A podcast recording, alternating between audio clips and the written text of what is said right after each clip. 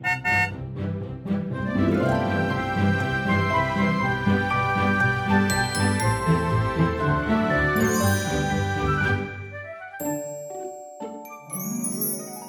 迎搭乘 JK 的身心灵游园车，Life is fantastic。我是 Kevin，我是 Jerome。大家好，我们今天就会去跟 Jerome 去谈一下，他是怎样去走进人类图的世界，然后人类图对他的改变，他为什么今天会走向分析师这个路向里面？嗯哼，所以我想先问一下你了，就是其实对你来说，一开始为什么你会走向人类图？你是怎样认识这个工具？是什么时候呢？其实我自己是二零一二年的时候。呃，第一次被解读，就是我去做付费的人类图智商嘛。嗯、然后，因为那个时候就是刚好在我人生差不多三十出头的时候，然后会觉得说你。各方面就是人生各方面，比如说工作啊，你会觉得说好像都一直在一个轨道上面，嗯、然后薪资也一直都没有涨，然后其实，在那个整个工作环境里面，当然不是很开心啊。嗯、所以那个时候你就会觉得说人生很迷惘，然后你很想要找到一个人生的方向，然后。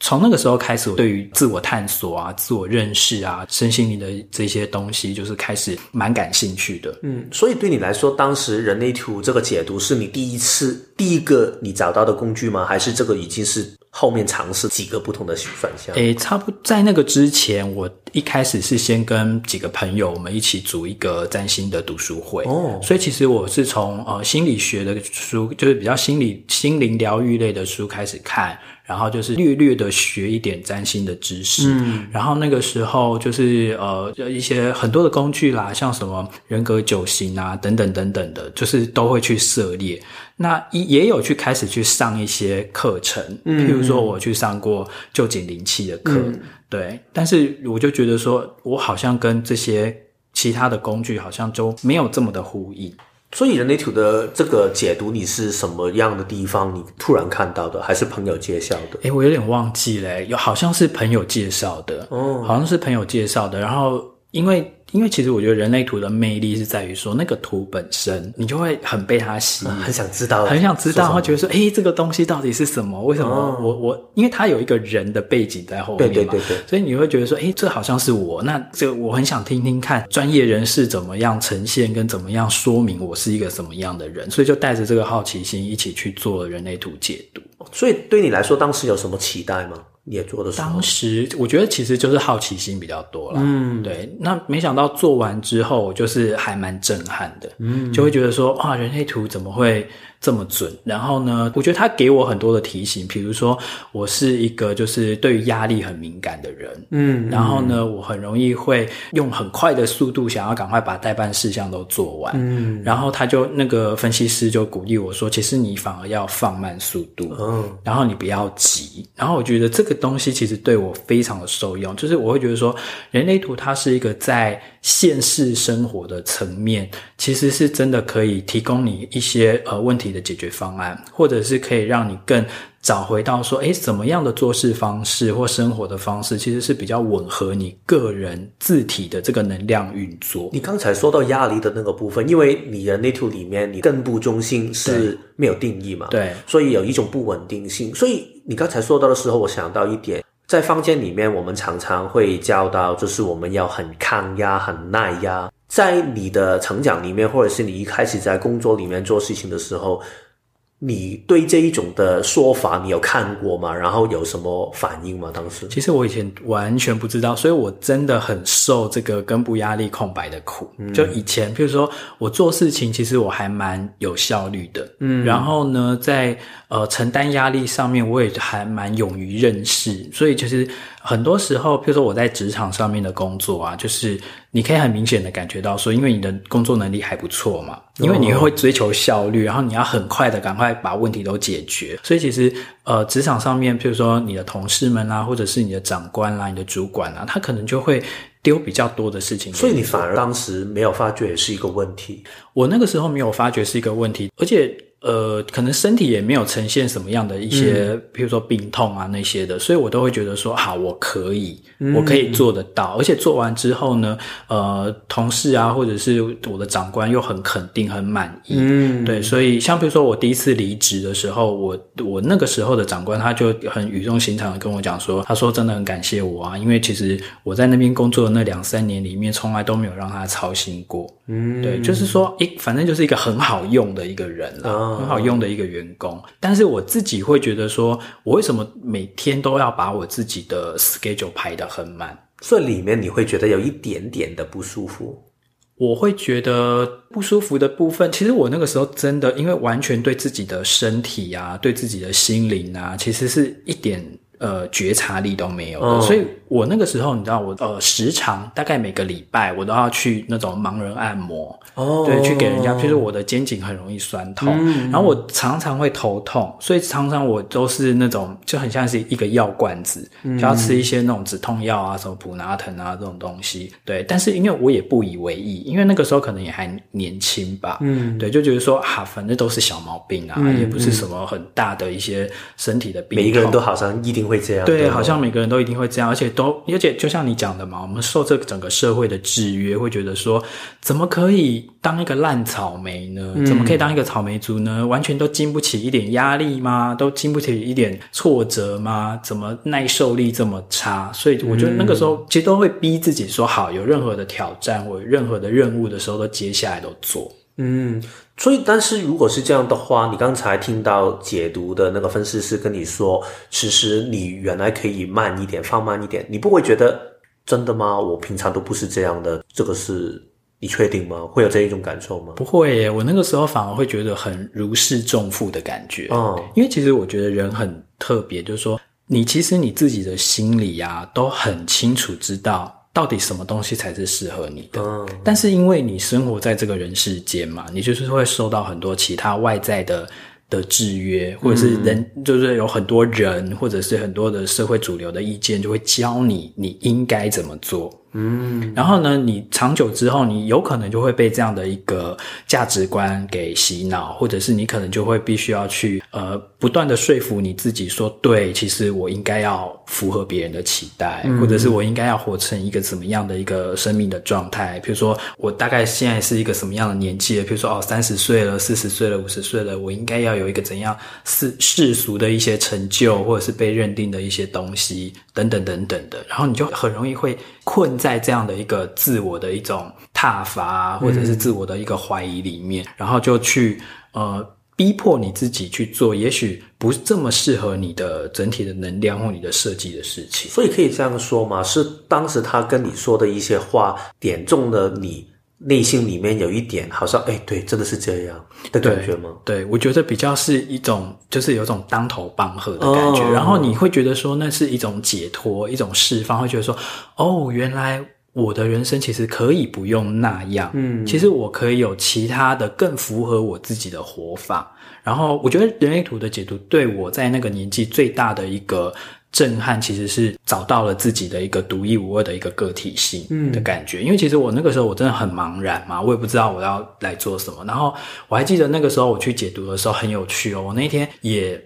就我穿的那个 T 恤，它上面就写“队长”两个字，队长，队长，哦，对，就 Captain。那我我其实没有任何的预设，我也不知道为什么我那天会穿那个。然后我的分析师就跟我讲说，哦，因为你的。他就说：“哦，这个 T 恤很适合你啊，嗯、你就是很像是一个队长，因为你就是阿尔法，就是你的、嗯、你的那个轮回交叉就是阿尔法这样子。嗯，然后我就想说，哦，是吗？可是我其实很不喜欢去领导别人，嗯、我也不太喜欢去做些什么领导的工作。但是我觉得透过人类图的一个分析跟解读，呃，会让我能够更能够掌握说，哦，我自己在整体的人类里面的分工里面，诶，我大概会占据一个怎样的位置？嗯、然后你会更有自信的觉得说。”嗯，既然我的设计把我放到了这个位置上面，那它一定也会给我一些相对的一些呃天赋才华、一些配备。所以，等我觉得做人类图解读那时候对我来讲是真的让我更深度的去了解我自己。嗯，我觉得你刚才说的那个点是很有趣啊，因为我觉得人类图里面最美丽、最吸引我的地方就是它的二元性。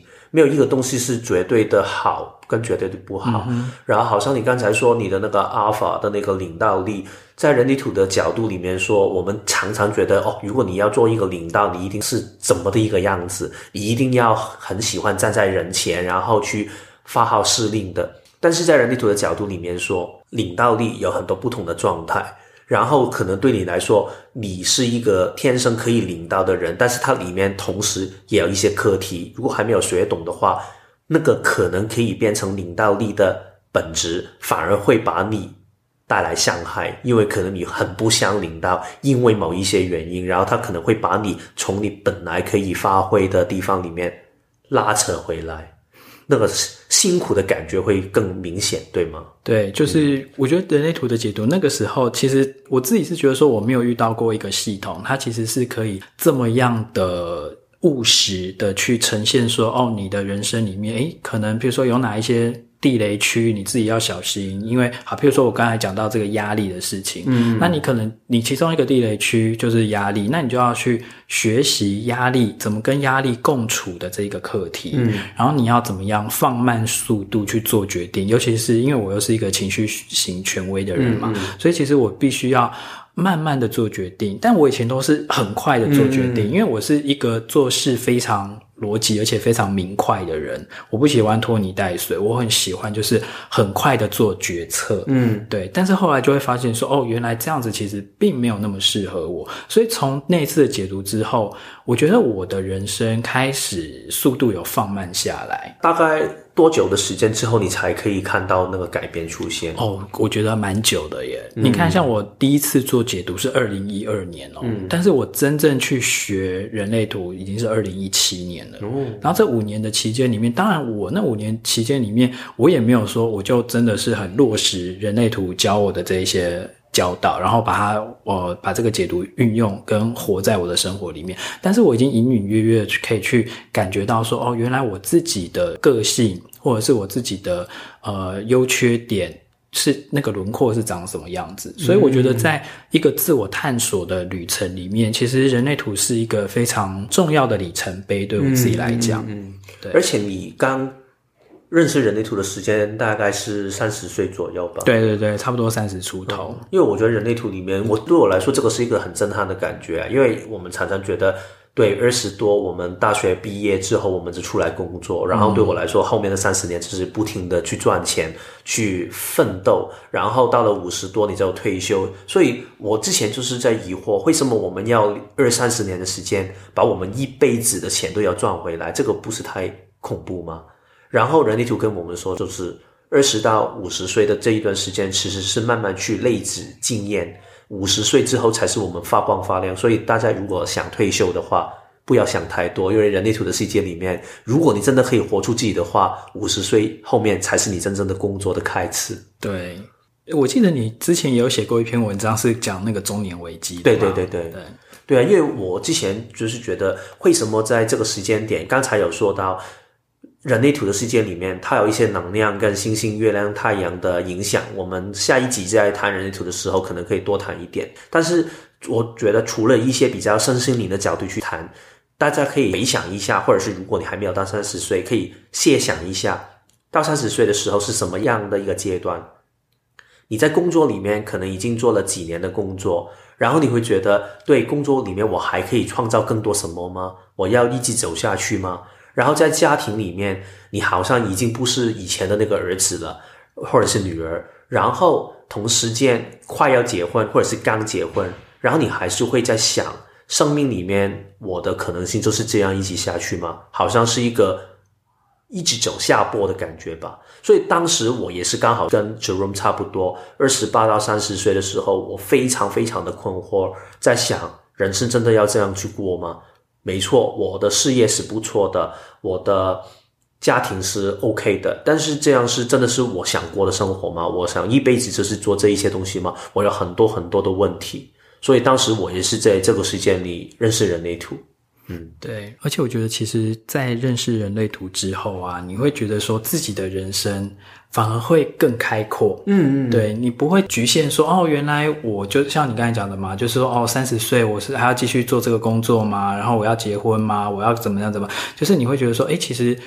那种心情其实会更放松，嗯，因为你会对生命会有一个更底层的信任，嗯，你会觉得说，哦，其实一步一步啊，在什么时间点会遇到什么事，会遇到什么人，一切的因缘的合成，其实都是有一个它的铺排，嗯，那你其实只要像，比如说，我们都生产者嘛，那我们只要面对当下的这一个 moment，嗯，在这个当下的 moment 里面呢，然后你就是去回应生命给了你什么，然后你顺流而行。像我自己最喜欢的一点就是这个 go with the flow，嗯，就是你就是顺流而行，或者是你也可以讲说是一个顺势而为，就是你不需要自己用头脑去规划，或者是去预测，或者去想很多未来两三步以后要怎样怎样怎样做。嗯，对对，尤其是我们的人生常常就会发生一些很不预期的事情嘛，嗯，所以其实计划也赶不上变化，所以你还不如就是一步一步的做好你眼前。或者是你现在这个阶段最主要要面对的事情，其实我觉得这个是人类图教会我很大的一课。但是，一方面在说顺流而行的时候，你内心会有恐惧吗？还是真的可以这么豁然的？有信心起来，我觉得这个是要经过实验的。嗯，像我自己的实验室啊，我那个时候，我们不是回到二零一二年那个时候，我第一次就做人类图解读嘛。嗯，解读完之后，我后来我不知道哪来的信心，然后我开始，我从二零一三年的时候我就离开职场了。嗯，然后我就过了一年，就是完全没有收入的生活。但是我那个时候就是我想要去摸索，说我自己到底是一个什么样的存在。但是当然，二零一四年之后，我又重新回到职场嘛。对，但是就是。有了那个信心，你刚才讲到说恐惧的问题，你虽然要顺流而行，但是因为从小到大，我们的头脑其实已经累积了很多的恐惧，尤其是对未知的恐惧。嗯。但是顺流而行的过程中，因为经过你自己的实验，譬如说以我自己的实验，我常常顺流而行，有一些很奇怪的一些体验。譬如说，我就会，比如说，假设我今天要去买某一个暖气，然后我就是已经就是那种感觉就好，我要去买一一一台暖气，结果到大卖场里面。我要的那个型号，它真的就会只剩下一台哦。然后我买完之后，东西就没了。或者是我其他的一些经验，就是买一些什么衣服啊、鞋子啊那些，也是刚好我很喜欢的，我看到的，通常它就是最后一双或最后一件，嗯，然后我都会觉得说，这种就是一个，就是你会开始感觉到你自己跟宇宙之间有某一种隐约的互动跟默契。对，当然因为我自己是没有通灵的体质啊，嗯，但是我会借由人类图的这个工具，然后借由顺流而行，我只看我面前。眼前我需要去处理的事情，然后一步一步的铺排，就很像我们这个游园车，你会一站一站的去玩很多各种不同的游乐设施，然后有各种不同的体验跟心得。那这些累积起来，都是你整个人生的滋味，因为我们来到这个人世间就是要来体验，嗯，已经不是只是求生存的这个层次，嗯，你要来体验，体验什么呢？体验你是一个独特的自己，嗯，所以最终你要发展的是去成为你这个独一无二的自己，因为也只有你有那个能力，有那个机会去活出你这一张图。我觉得你刚才说的那一种是一种很踏实的感觉，就好像外面下雨，如果我们知道怎样可以好好保护自己的话，外面下雨下雪，其实对我们来说已经没有关系，因为下雨没关系啊，你知道之后，你就是把那个水在身上的水刷一刷，然后就就可以了。所以其实那个踏实感就是我知道在什么样的情况我都是安全的。而不是我要每一次去找另外一个人去问他们意见，或者是去啊、有一种状态就是啊，对，我一回到家，然后觉得我又害怕起来了，所以我要再找那个老师或者是权威去问他的看法。我觉得这种状态在迷失的时候可能是可以有帮助，但是如果在长久之下，你会很容易变成依赖。然而人类图说的就是不用依赖任何的权威，你好好相信自己就可以。我觉得这个也是对我来说。最美丽的地方，对，嗯，就是你会更相信生命，然后你会更相信你自己这个身体，因为身体它有它的智慧嘛，它知道它的下一步要往哪里去，嗯嗯，然后这个其实都是已经存在于移动的路径的蓝图里面。那你越相信你的身体，其实像我自己就是学人类图前后，我觉得最大的差别就是我越 peace。就是我其实可以越平和、越平静，然后越放松、越自在。就是说，没有什么东西是一定非要不可，嗯，但也没有什么东西是我非要拒绝不可。就是你会觉得说，人生其实是更敞开，然后你更能够跟生命有一个很良好的互动，就是看生命给你什么东西，你就先去体验什么东西。然后像我以前在学人类图之前，我真的就是一个 go getter，就是我很我要什么东西，我就是自己很主动的去追求，然后我就是很执着，我一定要拿到，要用尽办法干嘛。可是我现在很 relax，我现在很自在，我就会。等待生命向我走来，而不是我一直拼命的向生命走过去，然后去跟他索讨东西的那种感觉。每一期跟真的活出人类图的人去交谈，我都觉得是一个很有趣的感觉。因为其实好像我刚才听 Jerome 这样说，我完全想象不到他是刚才他说的那种 go getter。因为我认识他的时候，他已经在。实验跟读人类图吗，所以我一直感受到的面向的他，就是刚才他说的那个很平和，然后很温柔的一个人。但是我完全没有感受到你刚才说的那个 go getter 的样子。对，所以这个真的很妙，因为其实我自己本身呃人生角色里面有六爻，嗯嗯，那所有有六爻的朋友们，其实真的是三十岁是一个很大的一个坎。嗯就是三十岁之前你的生命样态，跟三十岁之后的生命样，当然不见得一定就是 exactly 三十岁这一年啦，嗯、它可能是你二八二九，或者是甚至晚一点到三二三三的这一个区间里面，你的人生会开始有一个很大的心境上面的一个一个突变，嗯、你会从一个就是非常向外、非常外向，然后往外延伸、往外连接的人，开始会变成说你会变得比较向内走。然后你会开始比较关注的是你自己的存在，就是诶，我是谁？我到底来到这个人世间要做什么？然后我之后要怎么样度过我的人生？我要用一个什么样？就是你开始会去往内去做一个沉淀，然后去做一个醒思。嗯，对，我觉得这个三十岁的交接对我来讲，真的还还蛮不一样的。所以人类图它最后吸引到你走到现在，是主要是因为它对你的改变，还是你一开始听到人类图的解读之后，你就确定啊，这个是我喜欢的事情？我觉得是改变，而且我觉得人类图它是一一套生活的方式，嗯，就是说它对我来讲，它现在已经不是一个知识体系而已，嗯，对，所以我觉得它是一个可以真的落实到你的生活里面，你每一天都活出你的人类图，嗯，然后你就会得到一个满足而快乐的人生，嗯，对，因为你会更清楚知道说，你这一趟来到这个地球，你是要来做什么的，嗯，对，然后就会更笃定吧。然后因为笃定，所以对生命会有很多的信任、信心。之后，对于恐惧的部分，你就可以比较看得比较淡，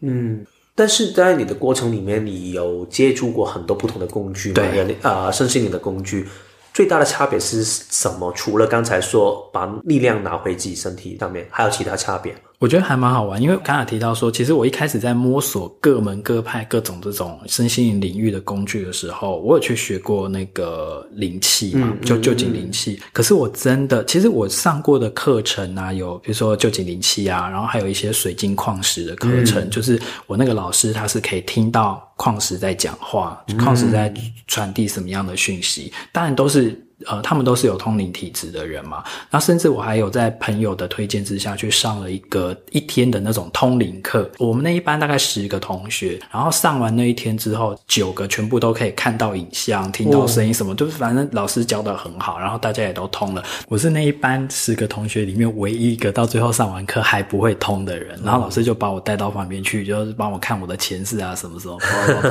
对，但是我要讲的重点就是说，其实每一个人啊，有你自己。最适合跟对应的身心灵的一套呃修炼的工具啦。嗯嗯、那我自己因为我真的是比较麻瓜，然后我也是比较工程师脑，就是比较逻辑的设计，嗯、所以我后来遇到人类图的时候，我最喜欢的就是人类图它的一个系统性。嗯，就是一个萝卜一个坑这样子，其实没有太多什么自个人发挥啊、诠释的空间。嗯、就是你有什么，你没有什么，你要怎么样做正确的决定，就是它全全部都会给你非常 practical 的一些方法，就非常务实的一些建议。嗯，嗯对，所以我会觉得说，对于现世的人生有很多的帮助。那人类图它其实没有太去管什么来世啊、干嘛的，它的对，对对，它完全 focus 的就是你就是把你。这一生过好就好。嗯，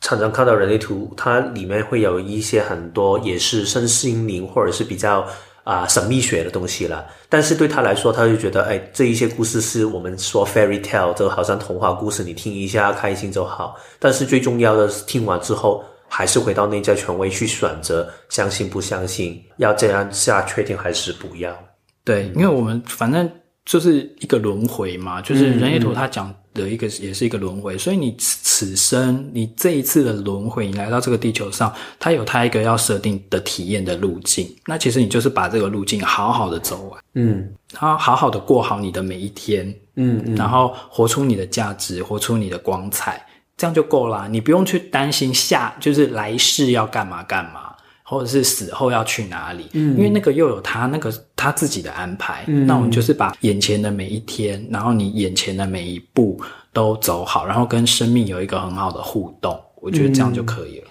所以，当你学完人类图之后，在生活里面应用，到了今天，你最后做了那个分析师嘛？所以，对你来说，这个最大的原因是什么？为什么你会走上这一步呢？我其实我自己的感想是这样，就是说，因为我我走这个身心灵的道路大概十年了，所以其实有有试过很多不同的东西，那也有遇到很多不同的同学嘛，甚至我现在自己也有自己的一些个案跟客户。嗯嗯。那我的感觉是，呃，很多人真的是因为不了解自己，所以人生吃了很多苦，然后绕了很多的远路。所以我那个时候呃想要做人类图分析师的时候，其实我最想要帮助的反而是家长跟小孩，嗯，对，因为我会觉得说，小孩在他生长的过程当中，他还没有受到很多的制约，或者是违逆他自然的情况之下，他就比较不会有一些心灵的创伤嘛。那像我们这一代的人，当然就是先有了一些童年的心灵创伤之后，到长大了之后，然后爆发成各种问题，可能从感情问题上爆发，或从工作的人际关系上面爆发，或其他的面向。那爆发了之后，你才开始回。回头去做自我探索跟自我疗愈，嗯，那当然这样也没有不好，只是我会觉得说那个。